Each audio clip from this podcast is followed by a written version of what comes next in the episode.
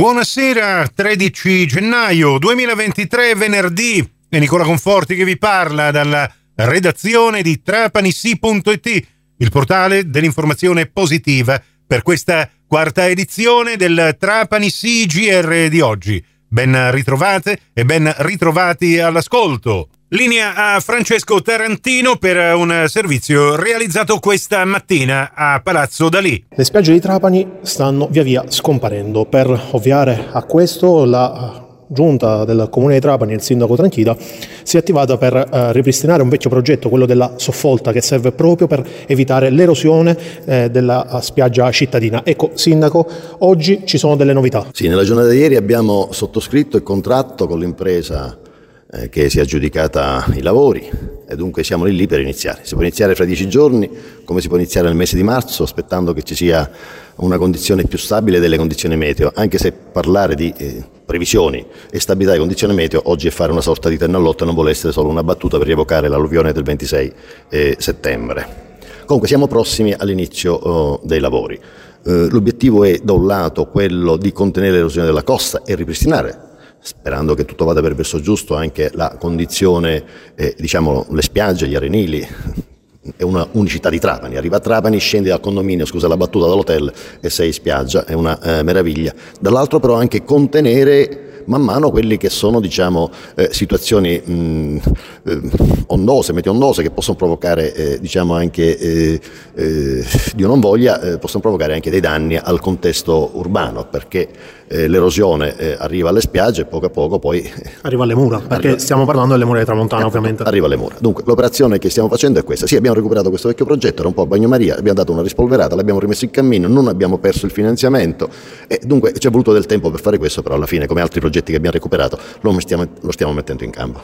Queste però non sono le uniche novità in questi giorni, eh, sono tanti progetti che state portando avanti, anche proprio con atti amministrativi, quindi si va avanti non solo con le parole, se mi passa il termine. No, arriveranno altri 100 milioni di euro. In Sicilia occidentale i maggiori beneficiari saranno i territori lesiti di Trapani e Erice, ma anche i contesti urbani di Marsala, Castelvetrano e Mazzara e i comuni limitrofi al eh, Trapanese.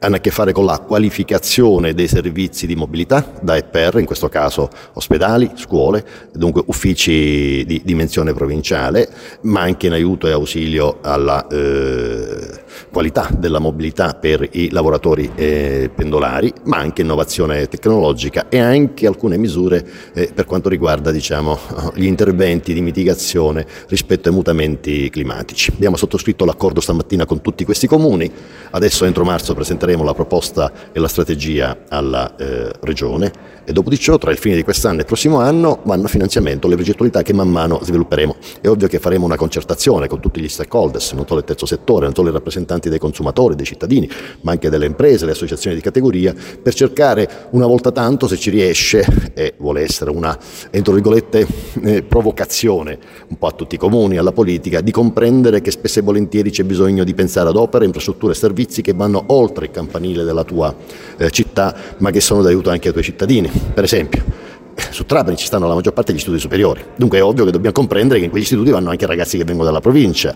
Eh, su Erice ci sta un ospedale che è diciamo baricentrico dal punto di vista del servizio sanitario per buona parte dei territori eh, comprensoriali e così via dicendo. Cioè bisogna avere la grande capacità di spogliarsi un po' dalla logica del campanile. E cosa si fa nel mio comune? Attenzione, cerca di interrogarti e capire che cosa si fa per favorire e qualificare la vita eh, diciamo, eh, del tuo studente, del tuo disgraziatamente ammalato, del tuo lavoratore eh, pendolare. Ecco, stiamo ragionando in questa direzione, questa misura di finanziamento regionale di 100 milioni di euro e troverà eh, sponda e progetti eh, diciamo nei, nei, mesi e poi negli anni a, a venire. Si parte. Grazie mille al sindaco di Trapani Giacomo Tranchilla, a presto. Buon sole. Chiudo ricordandovi gli appuntamenti con lo sport in diretta per questa fine settimana, sabato dalle 16.45 in poi su Radio 102, diretta basket con la radiocronaca della partita Urania Milano 2B Control Trapani.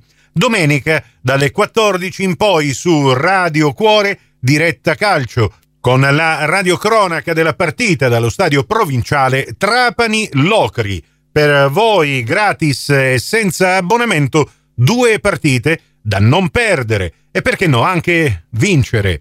Prossimo appuntamento con l'informazione alla radio su Cuore e su Fantastica alle 18.30, in ribattuta alle 21.30 su Radio 102 alle 19 con la quinta e ultima edizione del Trapani CGR. Questa termina qui. Tutto il resto su trapanisi.it. A risentirci se volete più tardi alla radio con il prossimo giornale radio locale oppure quando volete voi in podcast sul vostro portale.